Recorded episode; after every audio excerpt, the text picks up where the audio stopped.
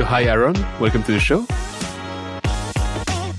So, if we look at 70% of the world's population living in cities by 2050, we can either build back the exact same way or we have a moment right now in history where we can kind of rethink and re engineer how we're designing our cities when it comes to water and wastewater.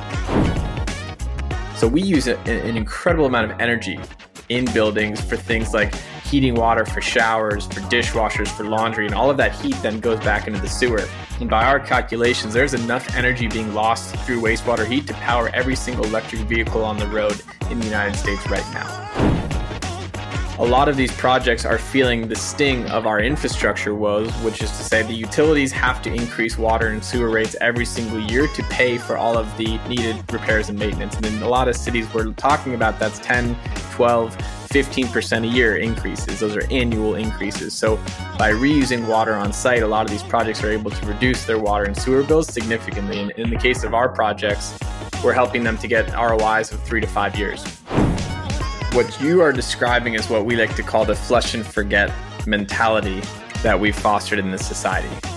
We have very literally created infrastructure that is out of sight, out of mind. So we are trained to not ever have to think about these things. When we flush the toilet, we don't think about what happens next. And when we turn on a tap, we assume water's going to come out. That's how we've designed our infrastructure, and there's no surprise that people never really grapple with these issues.